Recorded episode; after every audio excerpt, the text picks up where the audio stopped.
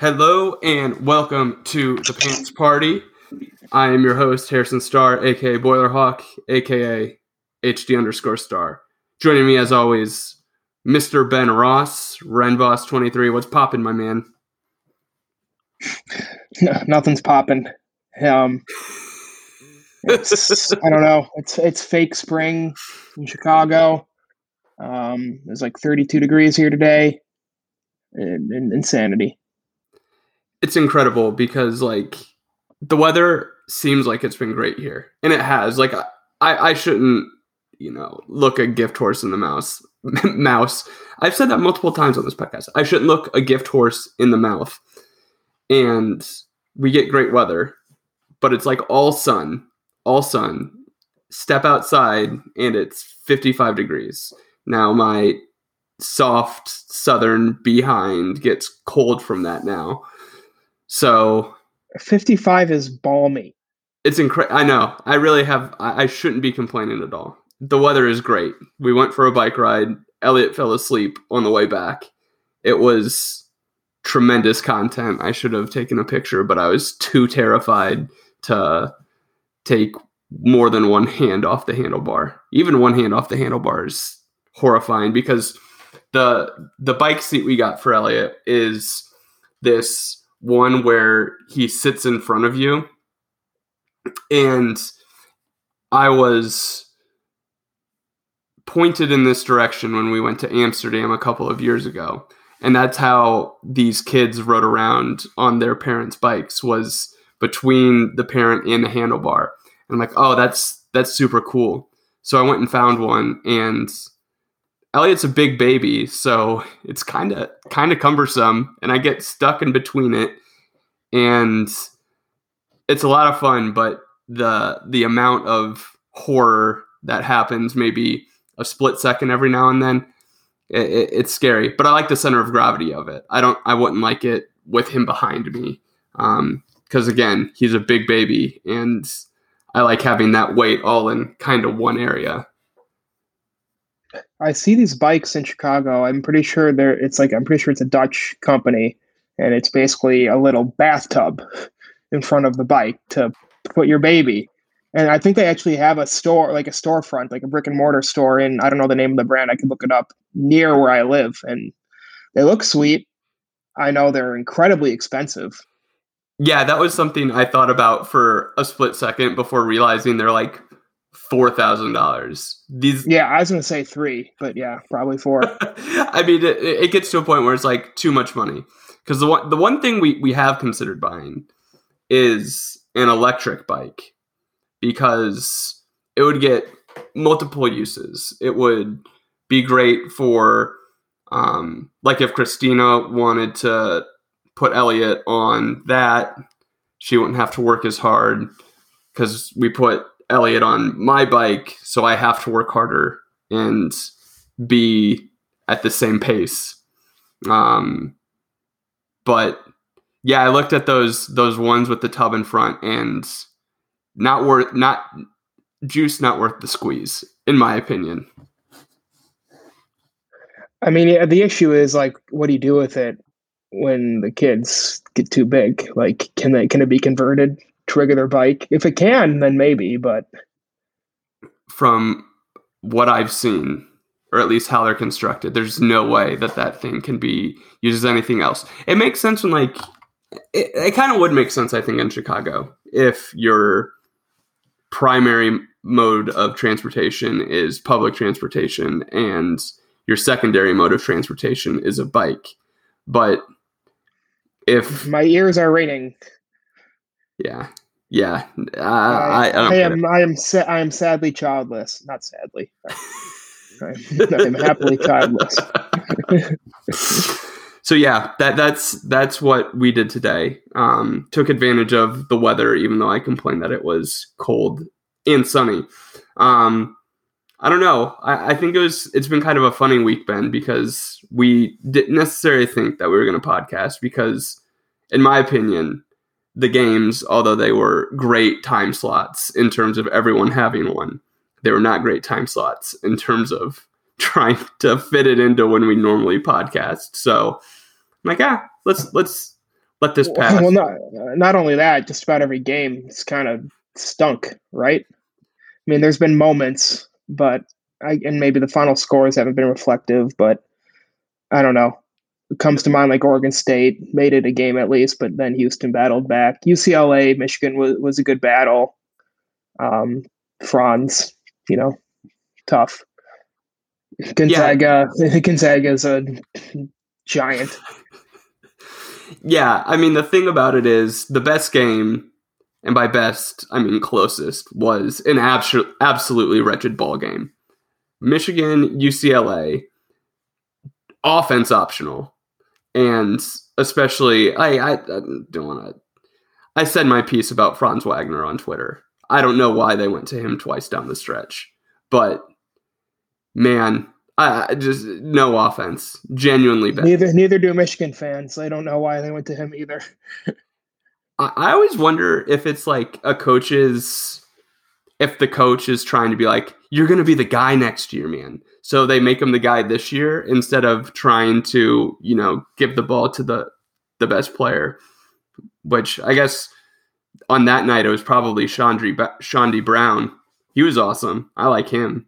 But uh, RIP Michigan, you had a run better than any other Big Ten team.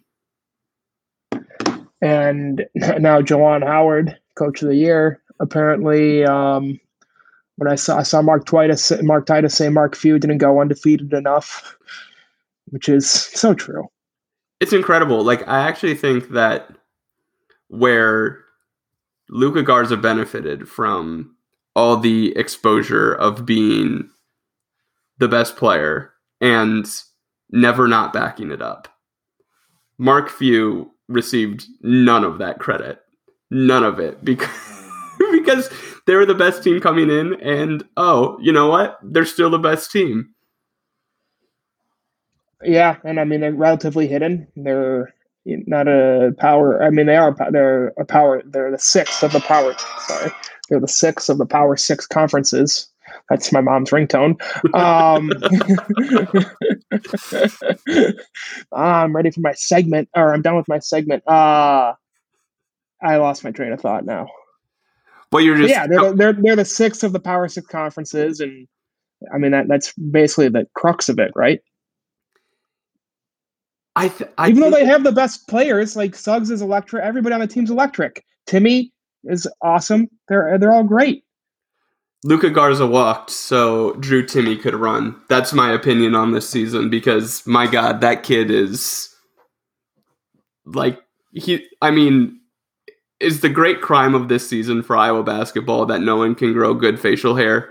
Because imagine if Luka Garza had that handlebar mustache and instead of like flexing or doing the too small thing, he just or good scalp hair for that matter. Um, also, I mean, it's it's true. I mean, McCaffery, Bohannon, and uh, Frederick all need to fire their barber. I'm sure it's the same barber. Um, can we bring back the headband too? I mean, Timme just rocks the red and white striped like nobody's business. It's great. They're very old school. I, I, guess the barber thing is the barber thing. I kind of I like their haircuts. I guess I don't know. Of course you do. But uh, I don't know. Like uh, they they all do go to the same barber though. Like they travel up to Marion because that's where Bohannon's from, right? And everyone goes to that same barber. And I had a friend who had. A Is that friend, really true? Yeah, yeah. David, oh I tweeted about this before. Oh, okay, okay. Because he also goes to the same barber. Um, I mean, he he does good work. I think the the only crime was probably I can't imagine Joe Wieskamp went to that barber before the bubble because there was a. I mean, I'm I'm sure Joe Wieskamp's wife does his hair. we're calling we're just calling her his wife. They're married, aren't they? No, I think oh. they're. I think they're just engaged right now. I wouldn't be oh, surprised thought, though if I Joe thought they was... were married. I thought they were full. I thought they were full on married. Uh, I simply do not care. It would be well, that would be on brand for, for Joe Wieskamp. But yeah, I mean Gonzaga just very muscatine. They're straight out of They're straight out of the 70s. But those, I mean, I've, I, I've liked the headbands in the past. I'm 50 50 on them. I think you just have to embrace the ridiculousness of them. And by God, does Gonzaga do that? I mean, yeah, yeah. I'm still fielding phone calls from my mom. I, I, I don't know what else to say. Well, I guess we can go on to the news because that was part of part of this, right? Was there just wasn't much Hawkeye news until there was an incredible amount of Hawkeye news between Jordan Bohannon trying to get this bill over the end line, the touchdown, I don't know, into the end zone by saying he's going to return if Iowa passes name, image, likeness stuff. Um, that d- deadline, I believe, came and went. Um, this is Thursday, and tomorrow, it's very unlikely to get to get passed um, in these next four hours. And to me, the news from that, as much as it was um, his intention, if this had gotten passed, was that he, in my opinion, left the door very open for even if it doesn't pass to return anyways. Yeah, uh, I was gonna. I think I'm. I can't. I don't think I texted you, but I, my whole sort of idea was to have a separate Jordan Bohannon podcast as a whole once we figure out what his decision is. Yeah. Either way. Um, I mean, I'll, I'll just give off my I don't even even think it's a hot take. My opinion is I'm over Jordan Bohannon. Um, and I don't. I'm definitely not. That island is full of people. It's, I'm on a crowded island with that thought, and I am especially over him as a starter. And unfortunately, if he comes back, he's not going to. I don't think he's going to come back to sit on the bench or play only 20 minutes a game. Do you think that? and I un, unfortunately that is as little as I know about basketball. That is objectively the best thing for this team and probably for him. But Fran, for better, I mean, talk about having your union card. Jordan Bohannon founded the union, um, and he's not ceding for better. I mean, not for better, for worse. He's not ceding playing time to, to anybody, and say i mean whatever you want even if we I, I would feel this way even if we had 2014 or excuse me 2016 jordan bohannon but unfortunately we're we're gonna have and is that funny to say or maybe it's 2017 i don't even know but and it's not just him kind of is but not just him either you're anybody the point of college sports the reason i i don't i couldn't i could name 10 nba players the reason I like college sports so much better is the, the turnover, you know, new guys, new groups, everything like that. I, I mean, you're laughing, but like that, that's thing. the point. That's the point. It's to fall in love with certain teams and players, and very rarely fall out of love um, with certain teams and players. And honeymoon ended quite a quite a bit ago with Bohannon for, for me. And again, I'm not. I know I'm not alone reading the comments, um, or just having a brain and two eyes and two ears, and knowing I'm not alone with that. And I know like there's a joke Jeff Settles is around for six years too, but didn't he only play four of those years? You know, if Bo Bohannon came back, he'd play. He'd be playing five of those years, four, five and a half, arguably. Um, I just do not want to see him in an Iowa jersey again. Here's the defense for Jordan Bohannon. First, you don't turn down someone who is a record holder in two separate categories. That's where it begins offensively. The but to me it, it breaks down pretty quickly because as I've said kind of alluded in my write up of it and certainly have formed the take based on what we have coming back in addition to Bohannon, if it is Bohannon, is that Iowa can no longer win games the way that they won games throughout his tenure. And the way they won games throughout his tenure was getting hot shooting and playing from ahead or staging remarkable comebacks. And I just don't think they can sustain what he brings negatively to the basketball court without two of Iowa's greatest offensive players of the last of Fran's tenure in Joe Wieskamp and Luka Garza. So they cover up even more of his deficiencies by being really good on offense. So that's where I think Bohannon, if he comes back, as the team is constructed around him, assuming no other departures, because that's a big part of this, he's going to have to buy into defense. And there is enough of a track record to say he probably won't, and Fran probably won't hold him accountable for it. So I think if he does come back, it it opens the door to a very ugly season, in my opinion, in a way that I'm not sure would exist if he left quietly into the night. And that was my main takeaway is that he's just not going to go quietly into the night. That's not his personality. And I, I think there's value in not going quietly into the night if he's going to, you know, kind of take up the the cause uh, that Kain Colter did, a, what six seven years ago. If he becomes that guy, I think that that is very cool. That is bigger than basketball, bigger than college athletics. But from an Iowa basketball standpoint, he's going to have to commit himself to the way that Iowa needs to win games um, because it's going to be different than it's been the last five years. like, I mean, it's incredible. Conceivably, he could be he could have he played games with Peter Jok, and he could be playing games with Payton Sandfort. I mean, that's crazy to think about because Peter Jok was what? He was a 2013 recruit, a 2013 recruit, and a 2021 recruit. That could be Jordan Bohannon, who he's playing with.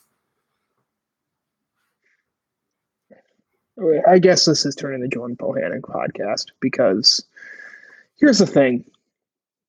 I tell you a guy, if I, I tell you Jordan Bohannon, you'll probably say he's an all timer, right? his, his credentials are unimpeachable when we look back on the individual accolades. Okay. Does that make him an all timer? Because because you think about it, Jeff Horner. Jeff Horner had the exact same records. I would not consider him an all timer, but I would consider what he did at Iowa. I mean, he he left as a leading record holder in two things, and that's what Jordan Bohannon did. And to me, an all timer is Luka Garza. Joe Wieskamp approaches it a little bit, and then Jordan Bohannon. He he was a flash in the pan in a way that happened over five years.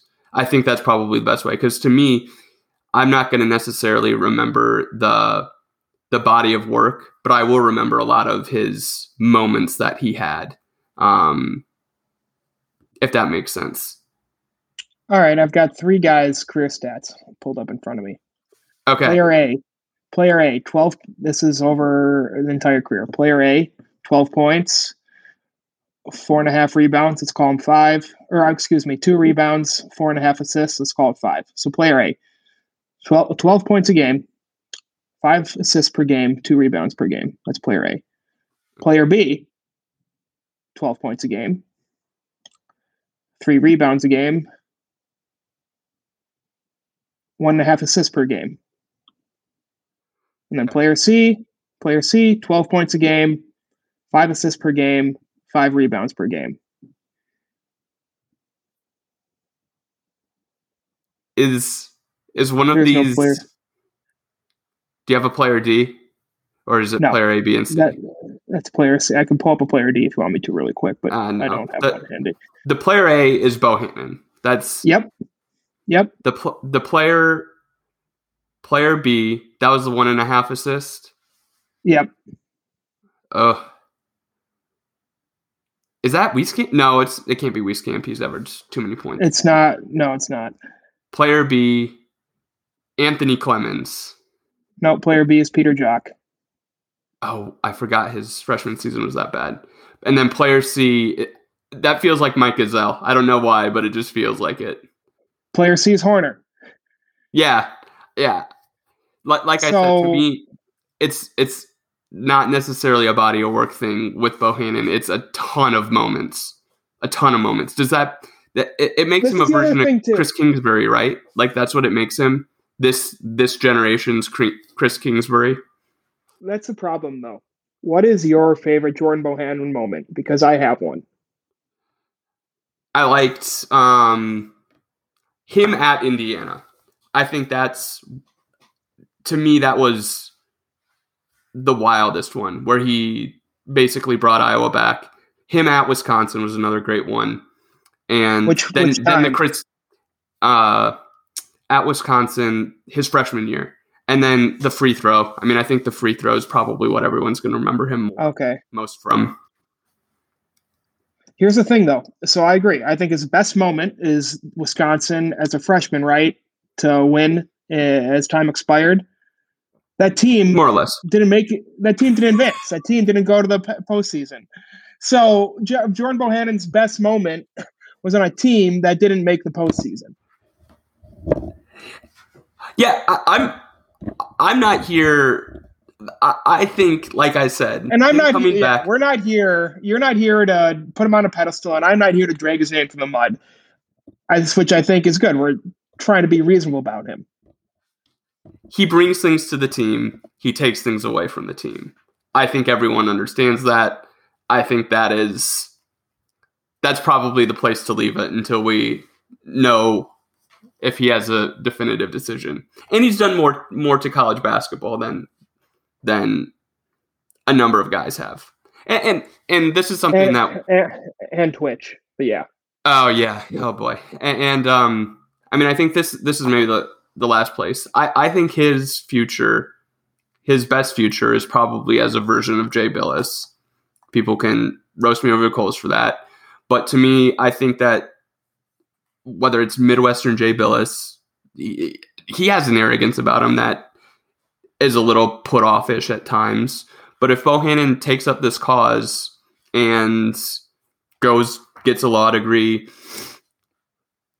You know, I think he's got he's got a path for himself that can be very very cool. Um and there's a template for it in my opinion. I, I don't know how long he's going to play overseas though. I think that's that's probably uh He should have a law degree by now. Um, and I mean, do, do you really think he could even play overseas? Like, even Peter Jok has fizzled out overseas. Devyn Marble has. Aaron White is sort of feels like the only guy who's really put together a career. I'm not sure about Uthoff. He, I think Uthoff's still scumming around the G League. Scumming was a bad verb to use there, but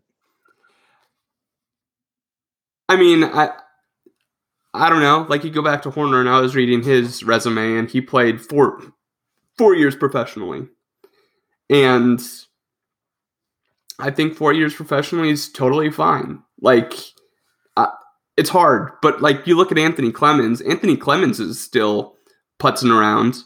He's pretty good, and all it really takes, I think, is just it takes you know the right team, the right commitment to defense and maybe he sticks around somewhere in Europe for a while. The reason I say commitment to defense is because you look at Tyler Cook, and that's a guy who has committed himself to being a very solid defensive player and looks like he's catching on in Detroit.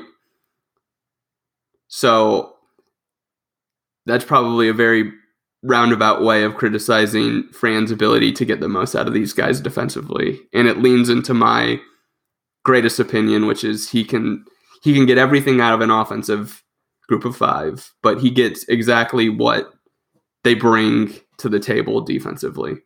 And that's why I'm enticed by the next group coming in because I think they bring a lot of athleticism, length, that this previous group did not defensively, and they're also uh, tough is the wrong word, but I, I think they have a willingness to defend that we we haven't always seen from from Bohannon, even Wieskamp or Garza. And like I get it with Garza, he fouls and he has to sit on the bench for 12 minutes after getting two in the first half. So, um, yeah, I, I say we leave the the Bohannon stuff there unless you have anything else. I mean, talk about Tyler Cook. He he's had like 15, like three games in a row. He's had 15, 13 to 15 minutes a night for the Pistons. I mean, Pistons aren't great, but uh, it's crazy. I was curious, sort of how how does the G League work? Because he was with the Knicks. Can, can he just get? And I know he got called. He got like a 10 day contract with or the net was the Knicks and the Nets. It was the with the. Nets. Same thing to me. Same thing. Yeah. Uh, um, so now can since he's in the G League, like can anybody can pick up his contract now? Is that how it works, or? Yeah, so he he was in the G League, and there are there's a two way contract type deal for like all but one team has an affiliate G League team, so you can have a contract with the NBA team, but it's called a two way contract. So they basically house you in the G League and can bring recall you right for I guess the the baseball equivalent of it to move you back and forth between the two leagues. Um, so he is not on that. He is just doing the 10 day contract thing. Um, and you know, it's it's tough, but he, I look at at it this way: there are 450, maybe 400, 540 now because I think they they added 18 um, or got it up to 18 for the rosters.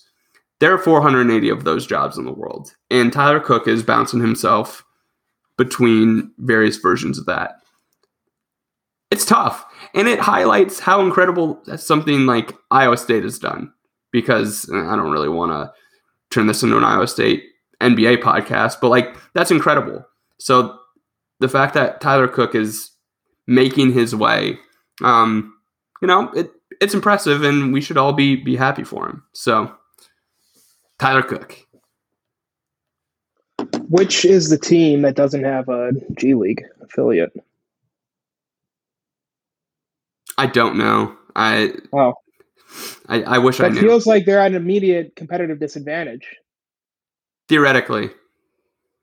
Interesting. Because because because what it is is like they have two way contracts.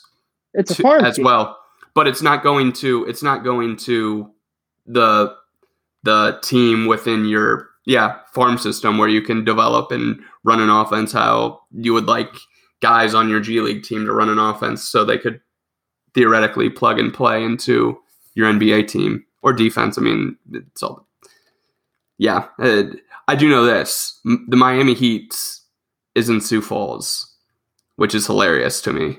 I think they do that on purpose. Obviously, they do. Oh, to keep the yeah, to keep the players. I feel aren't there a couple in Iowa, Cedar Rapids, and uh, Des Moines? Don't they both have G League teams? No, just just the Iowa Wolves in Des Moines. They probably play some games in Cedar Rapids in a maybe that's normal year. Of. Yeah. Yep. Yep. Yep. Okay. Alrighty. The other big news, Ben, was Jack Nunge announcing his transfer. Mm. Um, mm-hmm. and really it's something we all should have seen coming, I think, because the kid had just 20, 2020 and 2021 has been a bad year for a lot of people. And it's Jack Nunge is one of the people who have had it as bad as anyone.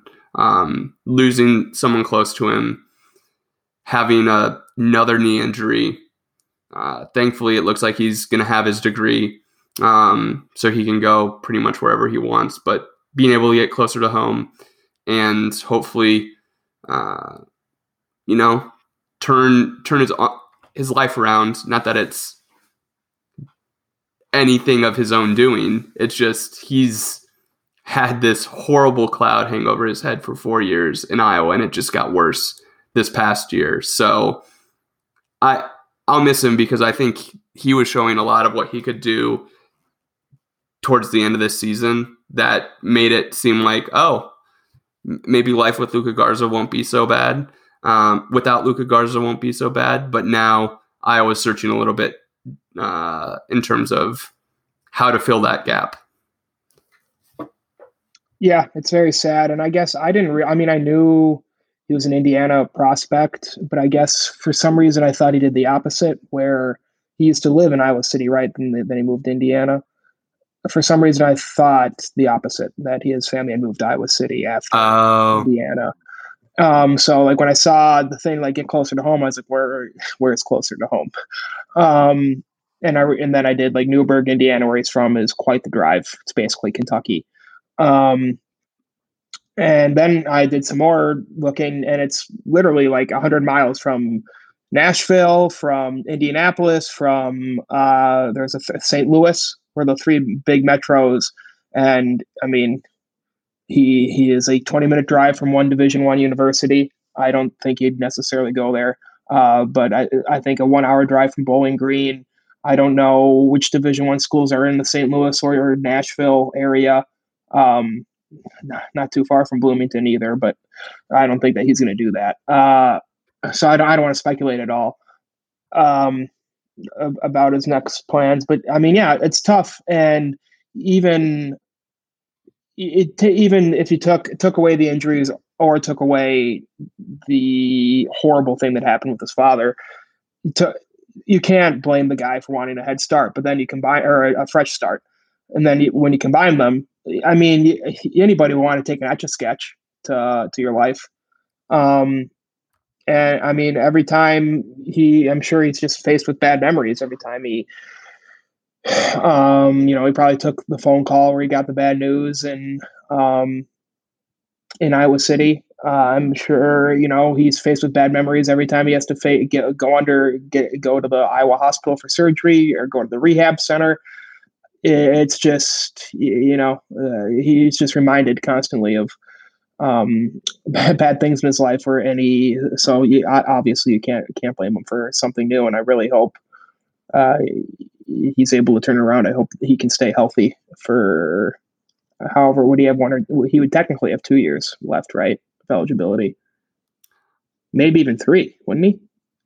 It might be three it might be yeah. three because he was technically a sophomore this year. He's technically mm-hmm. a redshirt sophomore. Um, so yeah, I like he, we we joke about Bohannon getting a, a law degree, and Jack Nunge should be able to to do whatever he wants academically, um, where he goes grows up, where he grows up, where he goes to school next. And yeah, like you said, there's I would say at minimum a dozen division basketball programs within hundred miles looking from uh, Evansville to if you go well Evansville to Kentucky, that's that's further than uh, further than hundred miles. But he'll to me he he is a could be a hot commodity because um, he is enticing. I think he showed an athleticism this year that um, maybe I'm overrating because Luka Garza isn't as fleet of foot so seeing someone like Jack Nunge being a little more springy, being a little quicker, uh, being a little longer, I think than than uh, Garza made him seem like a, a guy you could build around defensively. So I I will miss what he brought to Iowa, but yeah, there's there's he needs to look out for himself and his family, and by all accounts, that's what he's doing. And I haven't seen anything negative about the kid. So there's no need to drag this on other than to say that Iowa doesn't have a center now. I mean, we you're we're also quick to discount Josh Gundele. Um, I don't know how you pronounce his last name. Uh, but I've got no reason to believe between now and six or seven months from now, he can't be a Division One player. Um, I think that's another conversation though, because it seems pretty strong.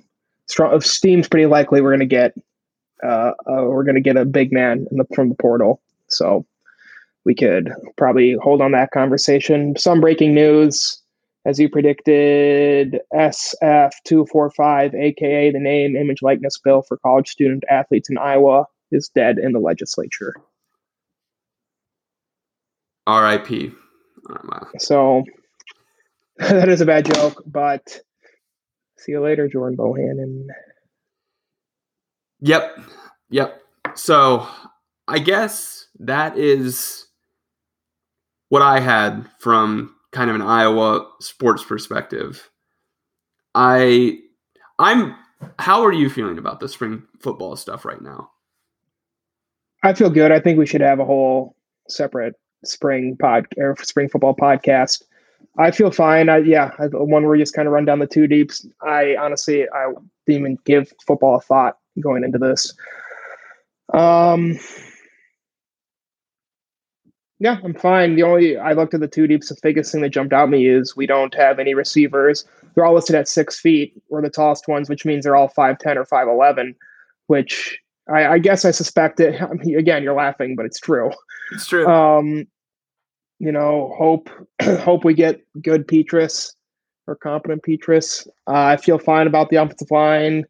Kind of surprised Joe Evans isn't a starter at defensive end, I guess, but they might move him around feel good uh, about the linebackers. Forgot Djimon Colbert left. Did he ever? Did he retire? or Did he go somewhere else? Yeah, he he said he's done with football for the most part. I think with, he, yeah, he graduated and yeah. he's done. Um, feel fine about the defensive backs. Excited to have a starting corner who's white. Um, I, I mean that earnestly. I guess. I think Riley Moss could be good. Um, he what else? Riley Moss is a sneaky high floor player, but sometimes low ceiling. Like he he is.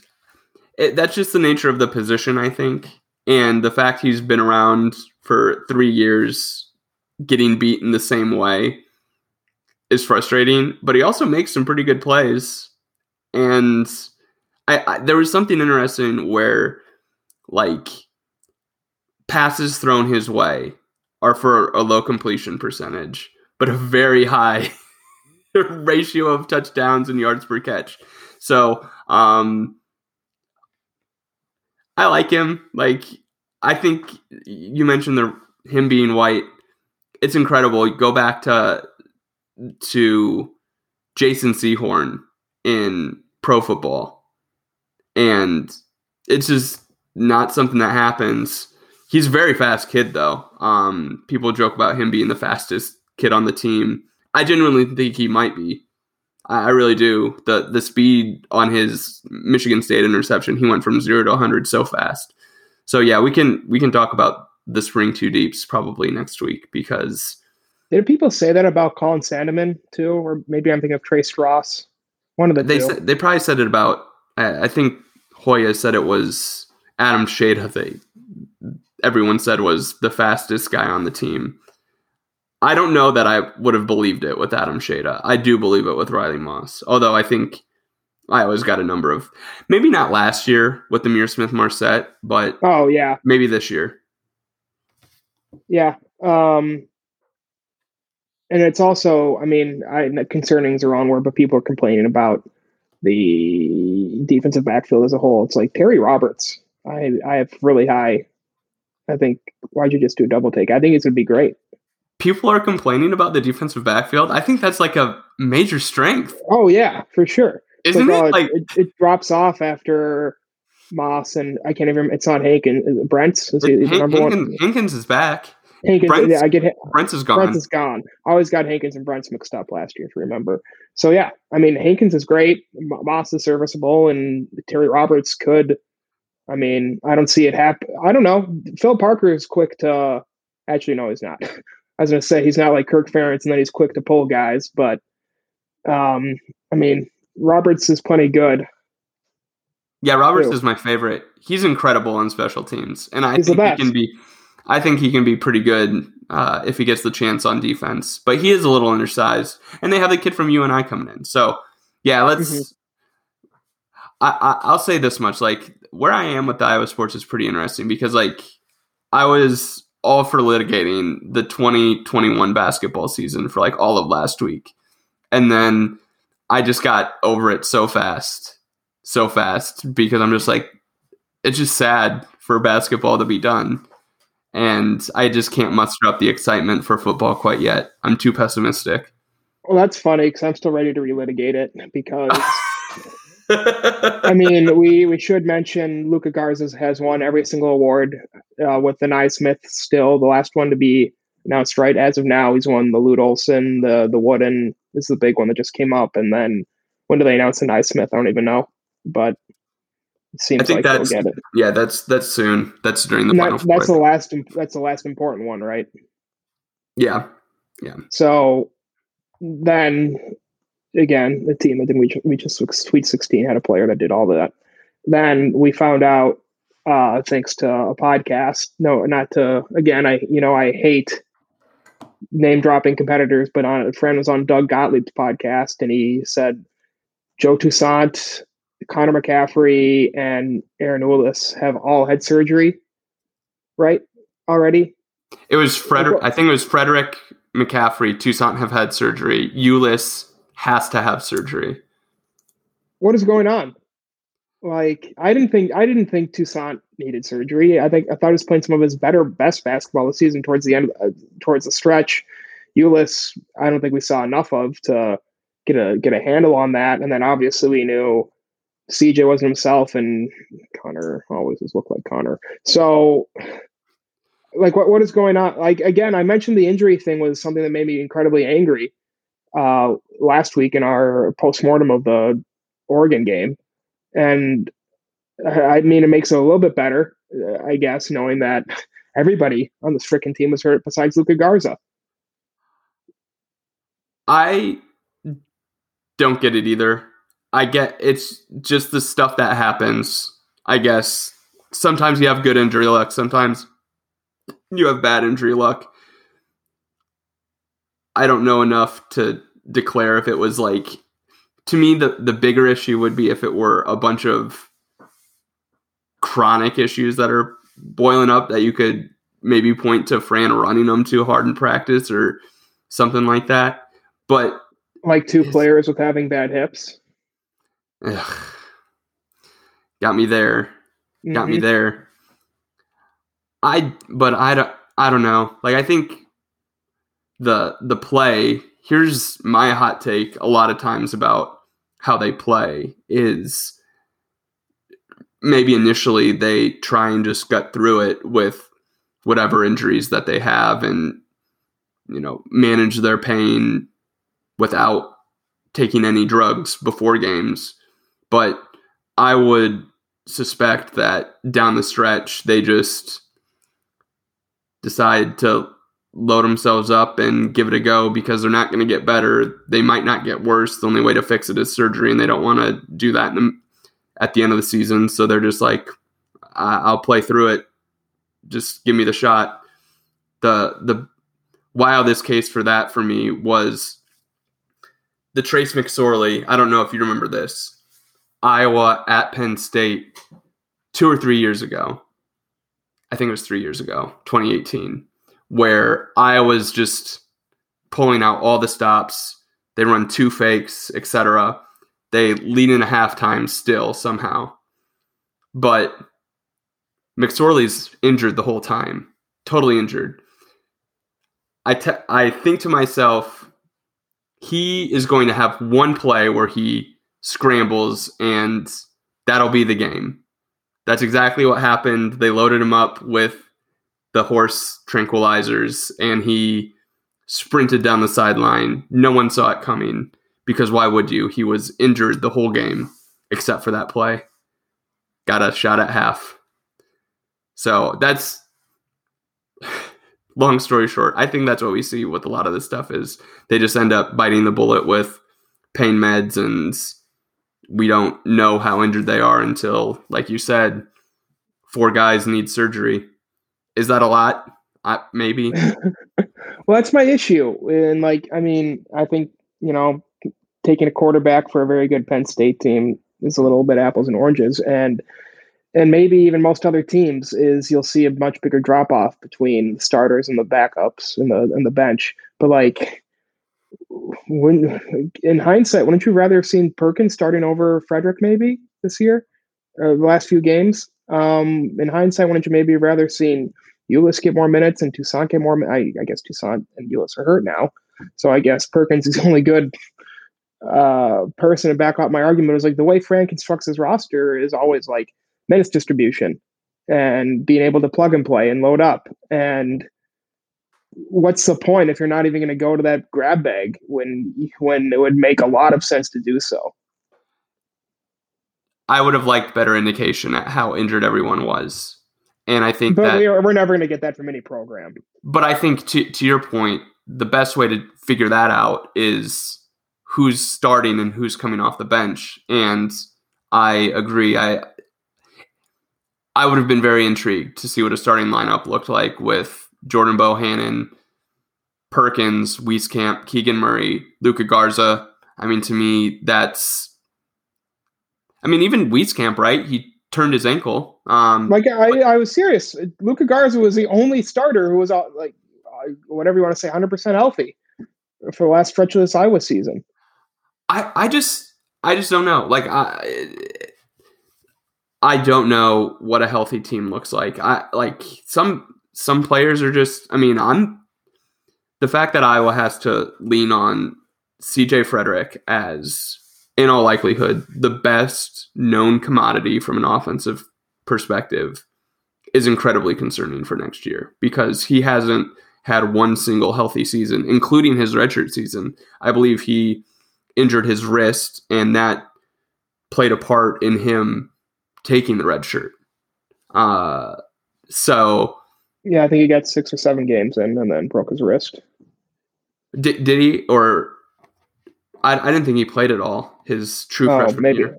Oh, maybe but, not. Then I don't know. Um, but uh, yeah, like the injury stuff, it doesn't concern me until it concerns me. I guess is maybe a better way to put it. Um, but yeah, four four people plus Wieskamp with his ankle, Bohannon with his shoulders or whatever. Who knows? Like, I mean, I.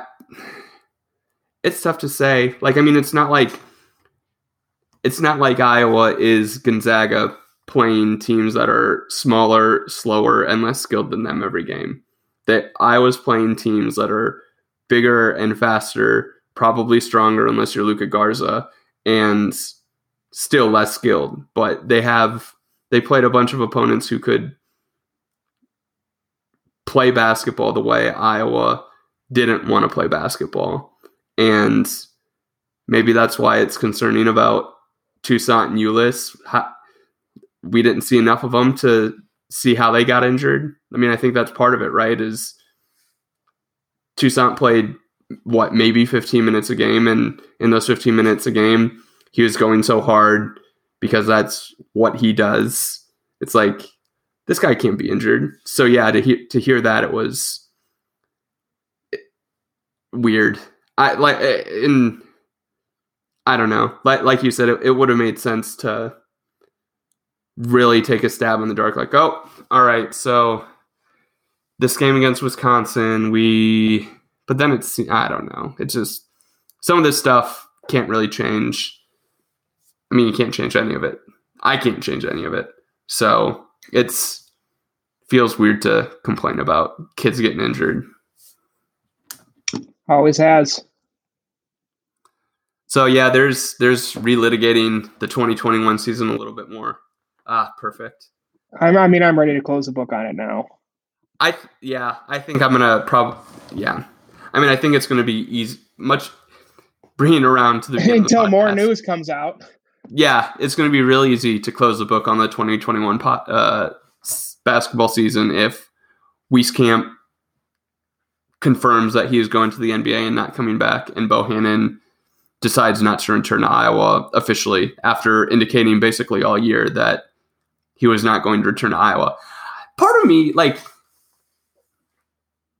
if I'm Bohannon, I wonder here's a here's an insane idea let me get the three point record for the Big Ten, and then go away. Do the Mister Three Thousand thing. That's that so Bernie Mac, scummy.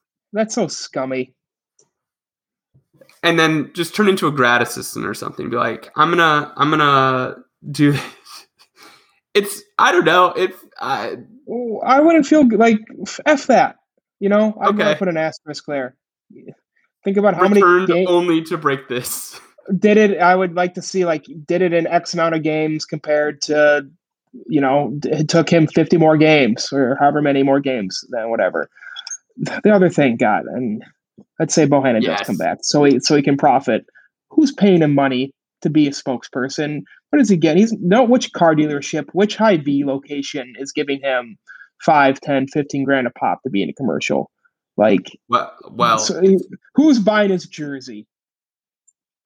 his dad is probably he's probably gonna make some money from his father. That would be my guess. That The Bo- are they'll the run some commercials. are- Are they car barons in the Cedar Rapids area? Uh, life insurance, my friend. Um, and then uh, he will 100% make money from his podcast. Now, I'm skeptical how much money he thinks he's going to make from that. We, We can are tell you. two- We can we tell are- you, Jordan Bohannon. We are two people off the street, so we do not have his name, image, and likeness cachet. But I, he's not going to roll in the dough. Now, maybe, maybe the guys I like, I've talked about them before. The Rosecast podcast, they went and did a Patreon thing so that you pay for their non bachelor podcasts, and because they're they've got a pretty good following, you know, they they can gross like a couple grand a month. Is Bohannon there where he can be like, hey, four dollars for these four dollars a month for exclusive access to my podcast? I think he would be surprised. I guess is my point. Um, so there's that, and then, I mean, someone will like he. Part of this stuff is just being like, hey, five hundred bucks from whatever car dealership. Let's say Mike McGrath, right? And five hundred dollars to get that, and then you can charge whatever you want for signatures and stuff.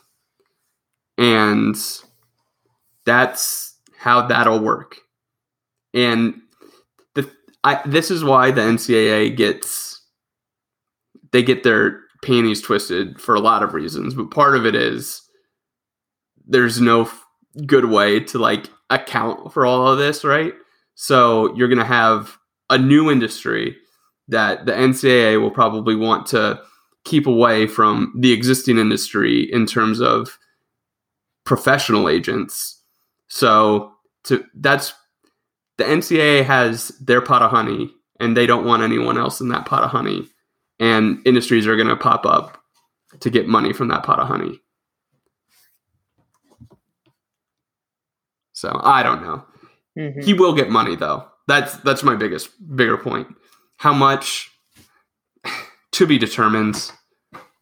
I like You know how you make money as a college student? You uh, you graduate and use your degree, or in his case, should be several degrees.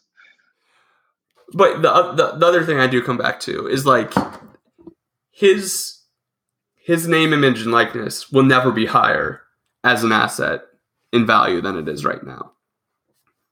That that's ultimately what I come back to for guys like Jordan Bohannon and of his ilk is hey maybe maybe his name, image, and likeness would only yield him twenty thousand dollars by way of podcast ads and Twitch stuff and whatever. Maybe it's only 20 grand, but that's more than zero dollars than he currently makes from it. So doesn't he deserve that while his his for lack of a better word brand is at its highest?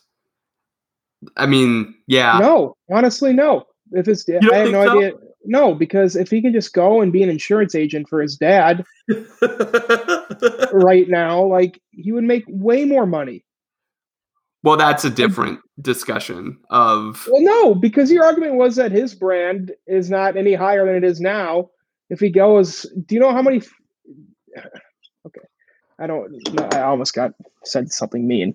Do you know how many people though would if let's say knowing what I do you know what kind of insurance it is? It doesn't matter, but knowing what I know about, let's say it's a life policy, there are at least 20 people who might change their insurance over to Jordan Bohannon just to say he's my guy. And knowing what I know about insurance, those 20 people is more than 20 grand for having policies right written by him. And that's just the 20 fanboys um, that I think exist in the Cedar Rapids, Iowa City area. So, no. I mean, after having learned that he can get a job as an insurance salesman for, do you know which type, like I said, you know what the brand is? We're gonna make Gordy pay for pay for that advertisement. So um, if he's right. if he's gonna if he's gonna pay Jordan to to be his spokesperson, then then we're gonna need to to also get paid for that. No, I mean like I, I think that's connecting dots though because that's well, still not connecting dots, but it's I think still it's not true. I believe it. Yeah. Yeah, I mean you're right. Like people do make no the residual debt. money. No I, debt. I this is where I think it comes down to just like I, it's yeah. I mean, but the absence of something negative is not something positive. And and like I said, his I it I I just it, to me it's not about like schools specifically paying the money to the players. I I don't necessarily find something compelling about that one way or the other because yeah, that's easy enough to be like, okay, they got this thing valued at forty thousand dollars from the school. Fair enough, whatever. But the stuff that is on top of it that already exists in bags of McDonald's, it's for for a program like Iowa, it benefits them where they're the only only thing in town and with two coaches who are above the board on this thing. Three, because Caitlin Clark, she she's someone else who she she could do whatever she wants in terms she of could make some money. She in terms of some money. In terms of like you know putting their selling something on Instagram or things like that. There's there's the Louisville girl who had like a, a tweet that got 250,000 likes or two point like a t- like there there is value for them. How many views did Sedona Prince away. on TikTok? Yeah, yeah. So I'm not t- to your point. Like, yeah, he could go and do whatever he does for his dad and be just fine because you know how I know that. That's exactly what Matt and Jordan do, or Matt and Jason do. So yeah, he can make a living doing that, but he's not there's not the money of him being an athlete available to him now from parties outside of his family. So, and there's no shame. I want to work for my dad. He won't let me anywhere near the company, which is probably smart of him. So there's no shame in that. I'm just knowing. I'm just putting everything we know, I know, out there, and I'm saying if Jordan Bohannon wants to make some freaking money, graduate and get a job. That's fair, but this is the, this is where it comes back to doing things bigger for himself or thinking he's bigger than doing things bigger than himself. And it's a fair cause, like, and this is ultimately also what it comes back to, right? Like, he's in a position where he's afforded this because he doesn't need to really chase the dollar. You know, he he's choosing to do this which I don't know. Does it make it more uh, valiant or less valiant? It seems like it makes it less valiant to you. I just do not want the face. You, are just you're just done with Jordan Bohannon. That's just really what well, it comes down to. Well, you're you're that, done. Not even that. Let's say we've got Pete Jordan Bohannon fighting this fight right now. I still don't know if I want him as the face of my political movement because that's what it, we'll call it right? I don't want him to be my, my Joan of Arc. I don't want him to be my union buster, the opposite of a union buster, I guess. But I don't want him to be my who's the guy who they had a four hour movie made about him. Um, Hoffa. I don't want him to be my Jimmy Hoffa. I don't want basically like as charismatic as he is, I want Luka Garza, somebody like him fighting this fight. I I I mean a tangent on a tangent. You look at I I, I mean I'd rather have Tatum the case Clark. study the, the case study for this right is like how much money do you think that business made of his father's that put the peacock shirts and sold the peacock shirts how much money do you think those made and that's that's to me that's a case study for name image likeness just like you see the The Yoda- the Yoda stuff is disgusting. That is sickening. Yeah, and I mean, like, at the end of the day, it comes back to that money being generated by the kids and them not having a direct hand in whatever percentage incremental that is. Because I Mhm. understand, especially especially when you look at like wrestling, where it's They never make money ever. They never make money and it's what they split 10 scholarships over like 25 guys Mhm. it's you know it's tough so when when you're as good as spencer lee and you can't make money from a shirt that's i mean it, that's probably illegal against star wars too so like there's issues with that Shields is a big company. It's not some mama. It's not the black and gold shop. Making So- shirts. the, the biggest point is like yes can could jordan bohannon theoretically start working for his dad and make more money than he could make on his name image and likeness? Let's say yes.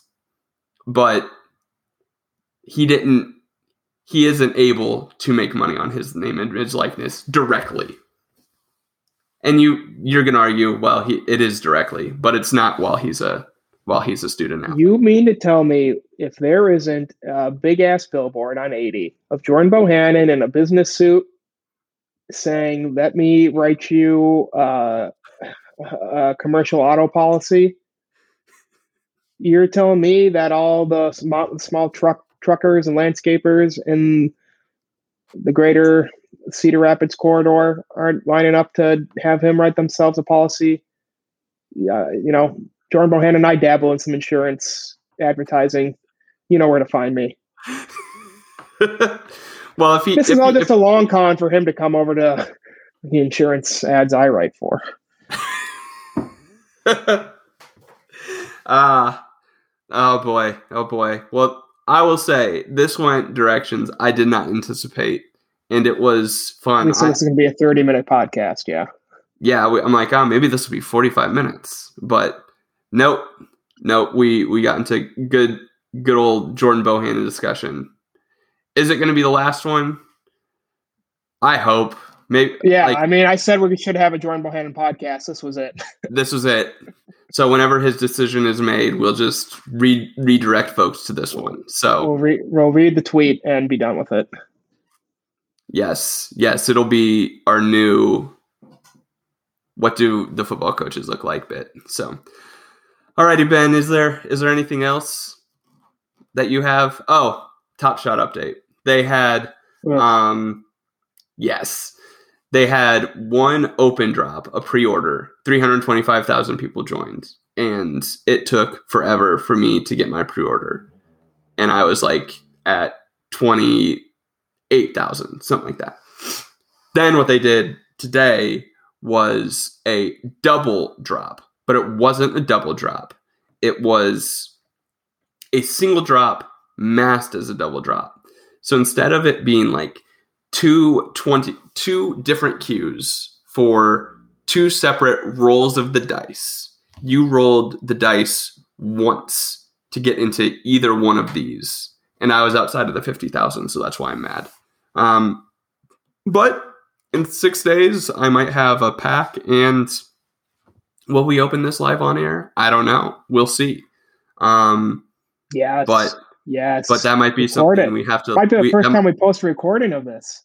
that might be something what- that we have to do. We might have to have to do that. So um, that is that is today's podcast and the top top shot update. Ben, um, I guess anything else? Do you have any hot Hep Cronin takes or uh, other stuff you want to get off your chest about the Final Four before it comes on I just want to. days? I I don't think this is totally true, and I haven't. And I thought about this right before I came on, so I'm t- I didn't take the time I wanted to, and this deserves. But like, Iowa could be UCLA.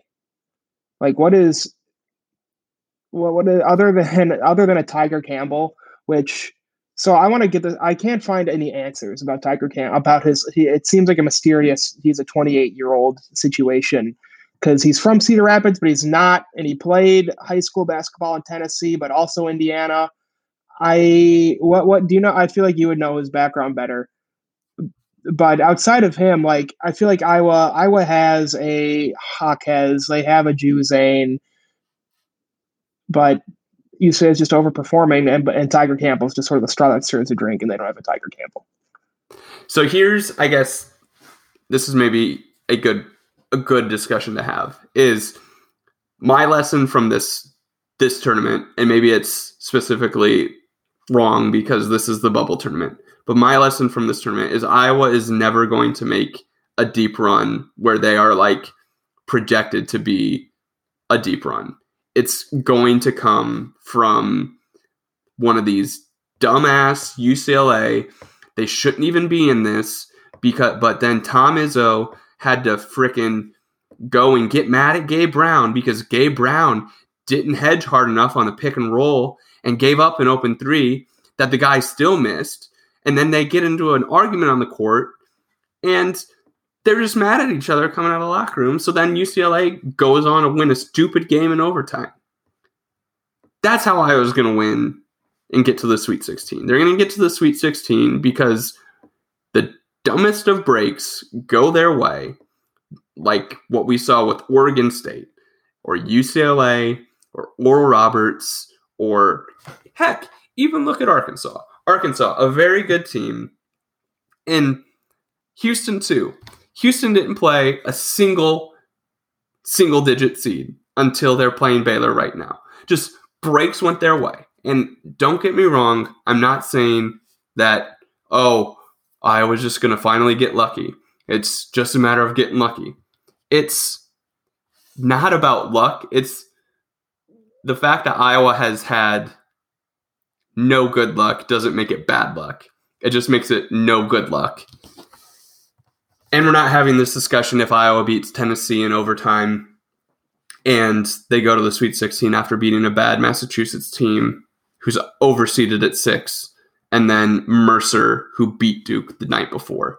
So, ugh, there was Iowa's chance. That was Iowa's luck, and they couldn't get it. And now we're going to wait another however many years to be on the fun side of luck. Well, it'd be the most Iowa thing ever if I mean they make the tournament next year as a bubble team or first four, and then advance the you know advance the far the farthest they ever have without Luka Garza, without Jordan Bohannon, without Joe Wieskamp. It'd be the most incredibly Iowa thing ever, and fuck, I don't care. I don't care who's on the team as long as we, we get there. No, no. I mean that that's the thing too is like this stuff just comes out of nowhere. And I said on the podcast that we apply order to chaos. And it's easier to say that Fran McCaffery sucks at coaching games in the second round than it is to say Iowa, you know, they haven't had good luck yet because that's that doesn't write the blog bucks and it's not a fun take to have because it's just like not putting any responsibility anywhere. It's not putting a head on a head on a stick. It's what it is. I don't know. Like like this is probably another we've had so many topics that feel like they could be podcasts in and of themselves that now i think i'm done. I think i'm done talking about the iowa season now. Until next time. Yeah, until next time, go Hawks. Um, Jordan Bohannon, you want to sell some insurance? You know who to call.